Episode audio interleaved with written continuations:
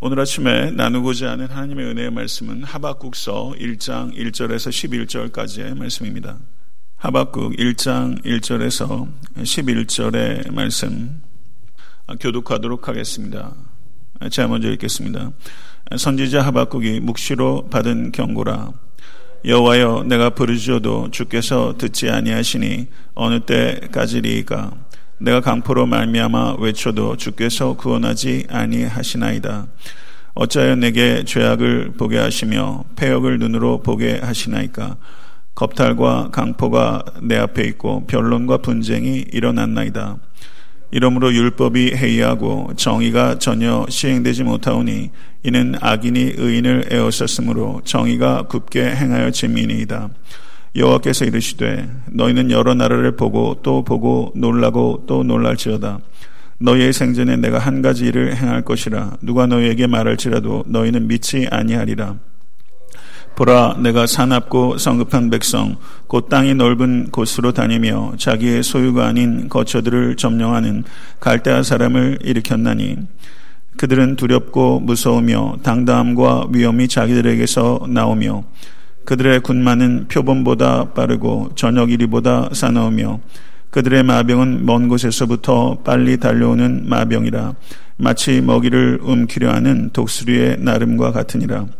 그들은 다 강포를 행하러 오는데 앞을 행하여 나아가며 사람을 사로잡아 모으기를 모래같이 많이 할 것이요 왕들을 멸시하며 방백을 조소하며 모든 견고한 성들을 비웃고 흉벽을 쌓아 그것을 점령할 것이라. 다 같이 그들은 자기들의 힘을 자기들의 신으로 삼는 자들이라.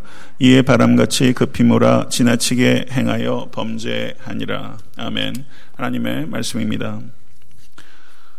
어, 하박국 서에는 두 가지 제목이 있습니다. 1장 1절을 보시게 되면 선지자 하박국이 묵시로 받은 경고다 이렇게 말하면서 어, 하박국서의 첫 번째 제목이 언급이 되고 있고 어, 그리고 3장 1절을 보시게 되면 시기 온옷에 맞춘 선지자 하박국의 기도라 이렇게 말하고 있습니다.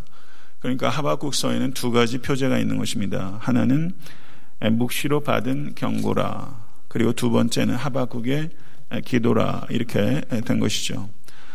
하나님께 받은 경고와 하나님께 드린 기도로 구성되어 있는 것이 하박국서다 이렇게 보면 틀림이 없을 것입니다. 아, 여기서 경고라고 번역되고 있는 히브리어가 마사라는 단어인데 12소 선지서를 보게 되면 이 경고라라는 말로 시작되고 있는 아, 표제를 가지고 있는 아, 예언서가 나움서가 그렇게 되어 있고요.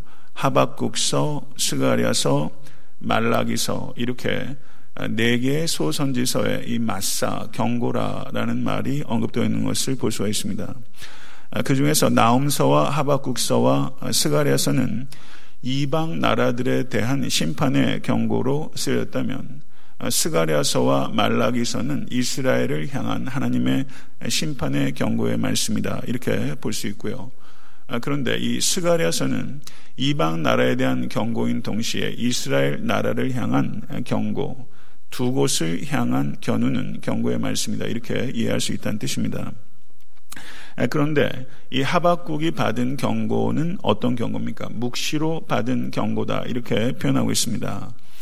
묵시로 받은이라고 번역된 히브리어가 보다라는 뜻을 가진 하자라는 히브리어입니다.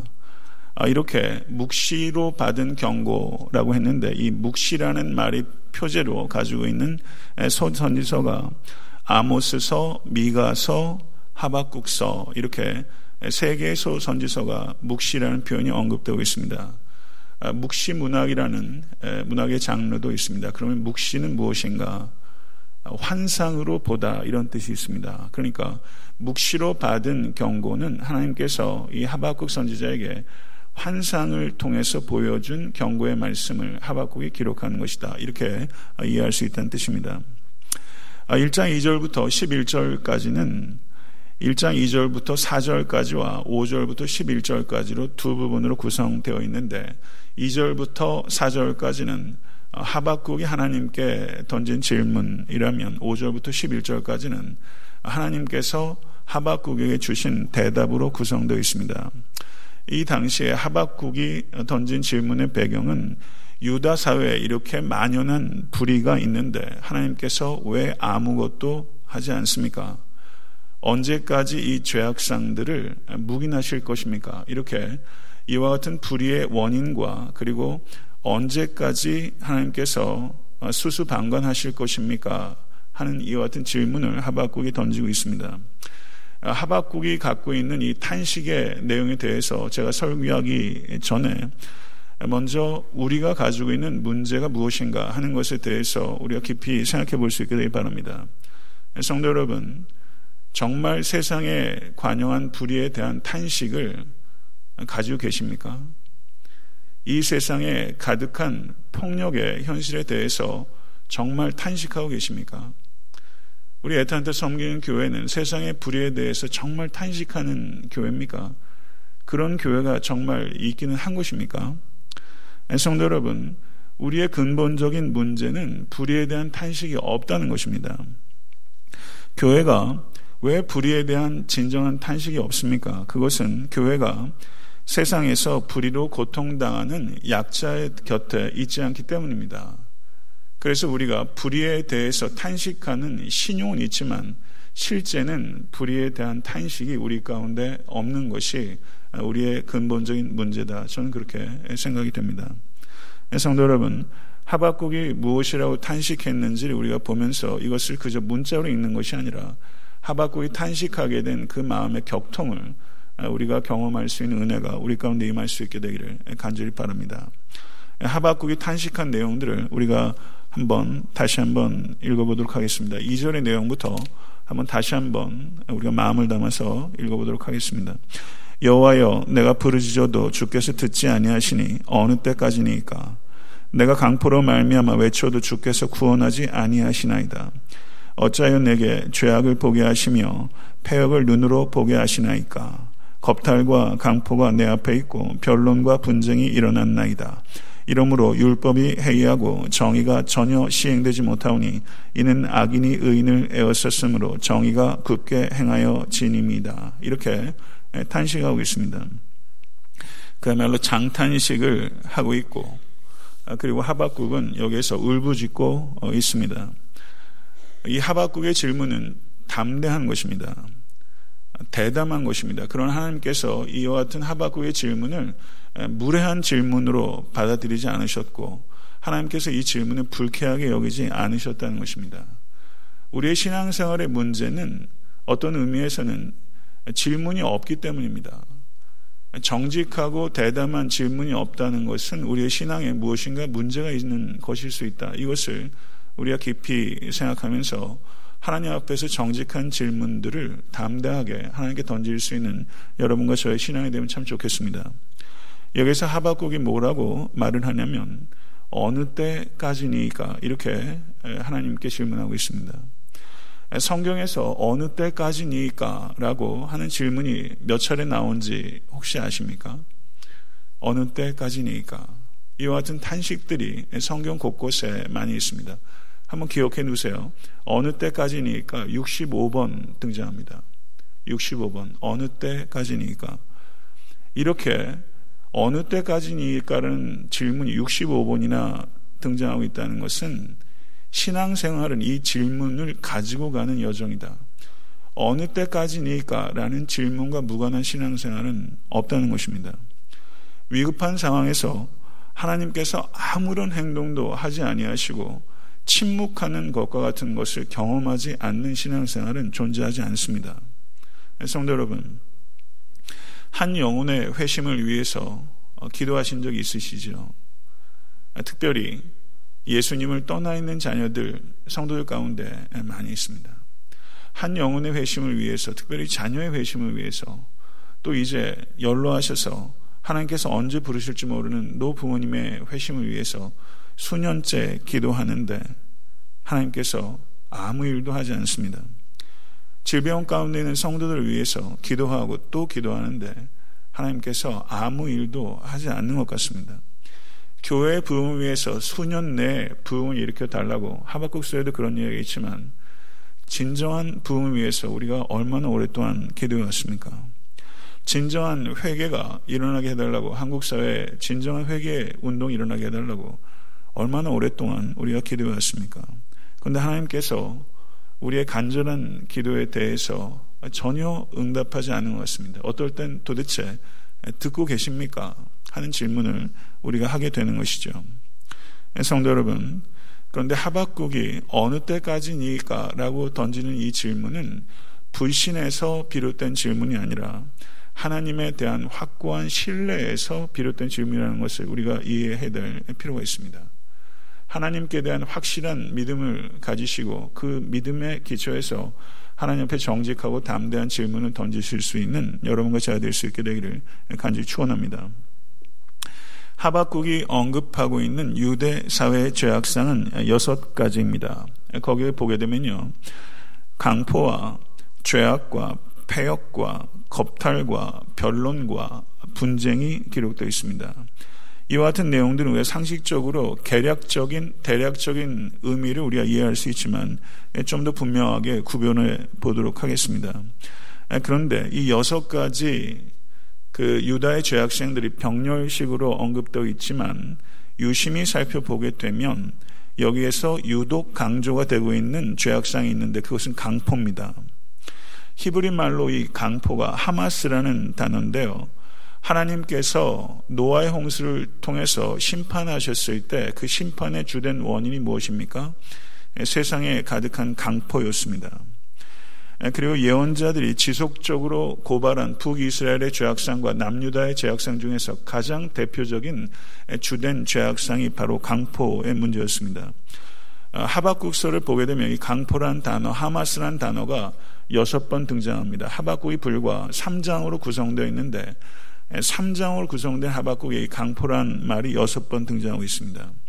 1장 2절과 3절, 9절, 2장 8절과 2장 17절, 2장 17절엔 두 번, 그래서 여섯 번 등장하고 있습니다. 분량을 고려할 때 구약 성경 전체에서 성경 전체에서 강포란 단어가 가장 빈번하게 등장하는 것이 이 하박국서라고 볼 때 하박국서를 이해하는 키워드는 바로 이 강포다 이렇게 볼 수 있다는 뜻입니다. 강포는 무엇입니까? 폭력입니다. 힘을 가진 사람이 무자비하게 휘두르는 폭력, 그 폭력이 남유다 사회에 만연하였던 것입니다.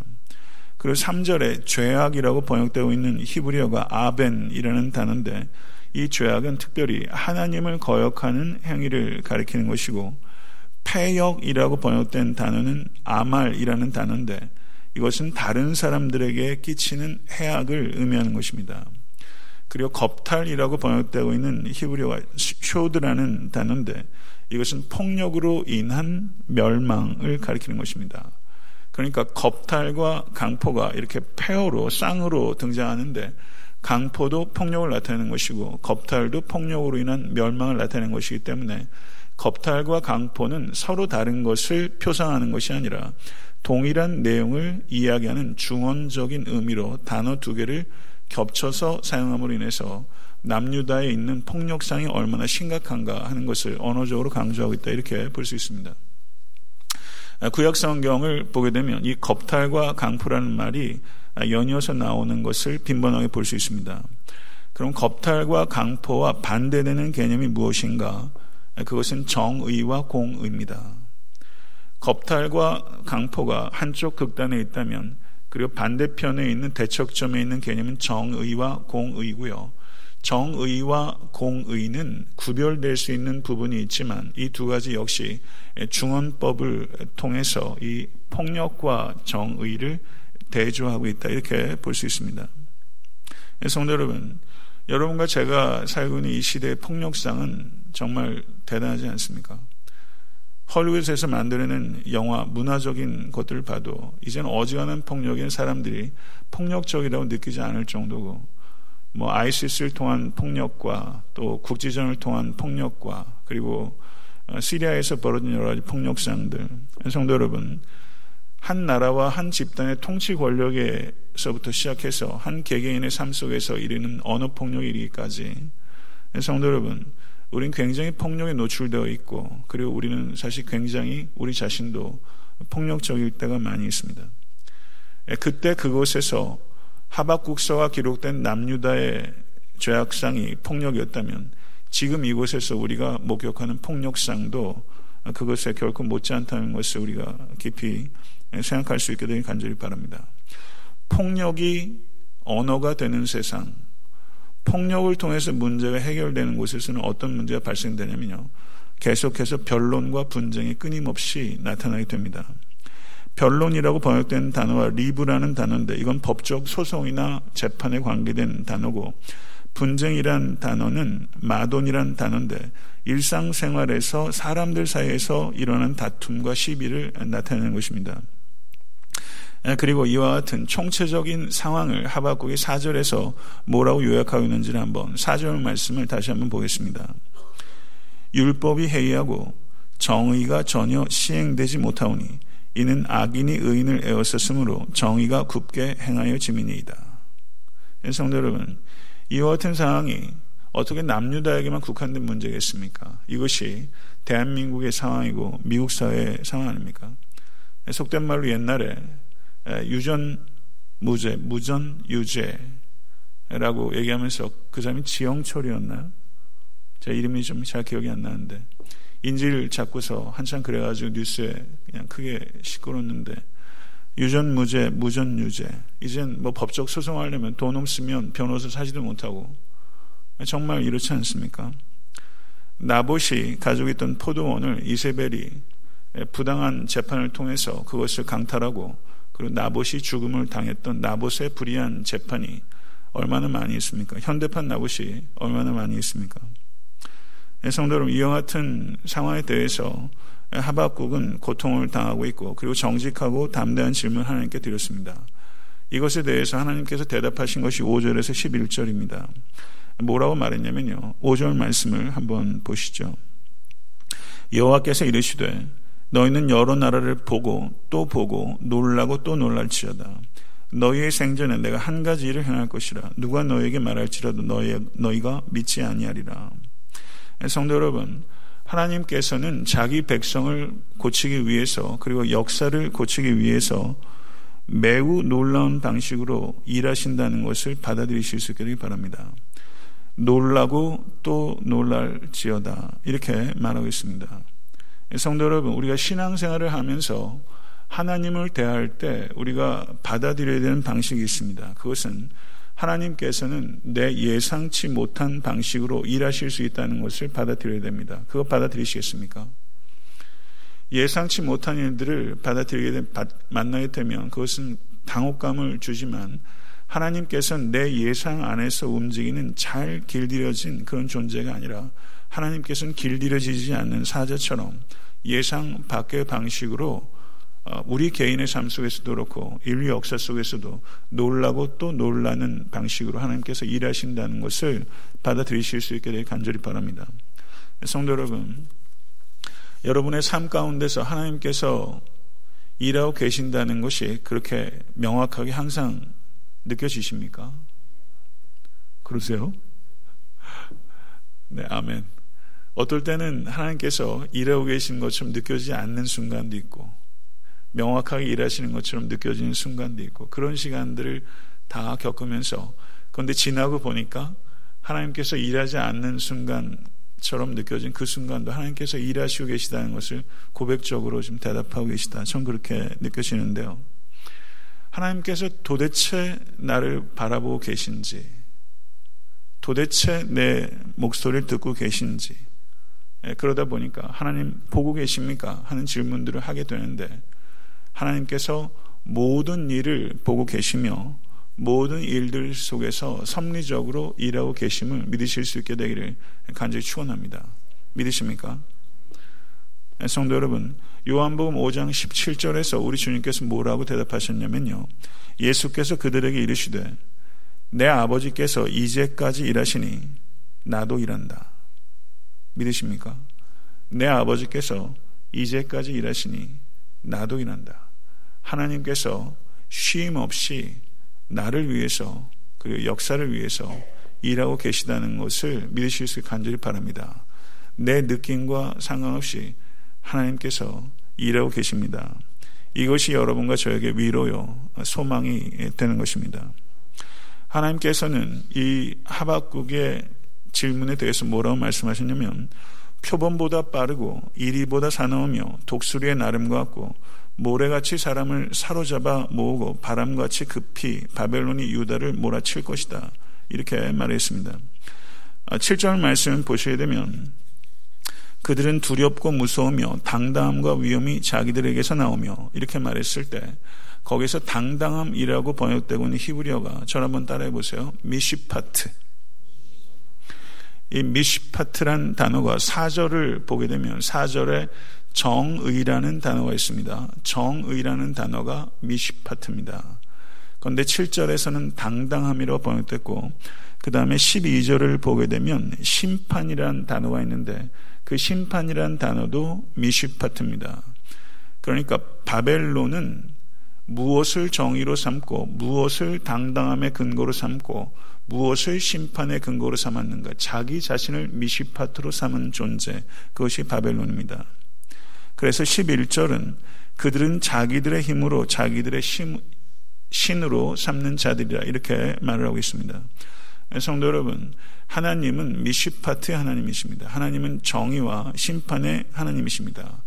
그런데 바벨론은 스스로를 정의로 삼고 스스로를 심판자로 삼았습니다. 그 결과 그들은 자기의 힘을 신으로 삼은 존재가 됐고 그래서 바벨론은 추후에 멸망을 당하게 되는 것입니다. 성도 여러분, 말씀을 맺겠습니다. 하나님께서는 이스라엘의 하나님이실 뿐만 아니라 바벨론의 하나님이시기도 합니다. 유다의 강포를 하나님께서는 바벨론의 강포로 치셨습니다. 심은 대로 거두게 하신 것입니다. 그러나 하나님의 도구가 되었던 바벨론은 자기들의 그 강성함이 하나님께서 쓰신 것이라는 것을 깨닫지 못하고 자기 자신의 군사력으로 인한 것이다 라고 생각했습니다. 하늘의 보좌에 계신 하나님께 열방은 통해 한 방울과 같고 방울물과 같고 저울의 작은 티끌과 같고 메뚜기와 같다라고 성경은 말씀하고 있는 것입니다. 이 자리에 있는 모든 권속들께서도 자기를 자기 힘을 자기의 신으로 삼지 않으실 수 있게 되기를 간절히 바라고 여호와 하나님만을 미시파트 정의와 심판의 하나님으로 받아들이실 수 있는 우리 모두가 될 수 있게 되길 간절히 바랍니다. 성도 여러분, 하나님께서는 알파바 오메가이십니다. 시초부터 종말까지를 모두 뚫어보시는 하나님이시고 하나님께서는 모든 일의 목적을 가지고 계시고 때와 시기를 정확하게 알고 계시는 역사의 진정한 주인이십니다. 하나님은 크신 하나님이시고 영원한 하나님이시고 영광스러운 하나님이십니다. 하나님의 위대함과 영원함과 영광이라는 관점을 통해서 내 개인의 역사와 사회상들을 바라볼 수 있는 진정한 역사관 이것을 가지실 수 있는 여러분과 제가 될 수 있게 되기를 간절히 바랍니다. 그래서 아, 그러한 관점으로 개인사와 역사를 볼 때 우리는 자고하지도 않고 그리고 체념하지도 않고 시대적인 사명을 감당하는 성도와 교회로 견고하게 설 수 있게 되는 것입니다. 하박국의 질문과 또 하나님의 대답을 통해서 우리 각자의 삶과 또 우리의 소명들을 되돌아볼 수 있는 은혜가 여러분과 저에게 임할 수 있게 되기를 간절히 소망합니다.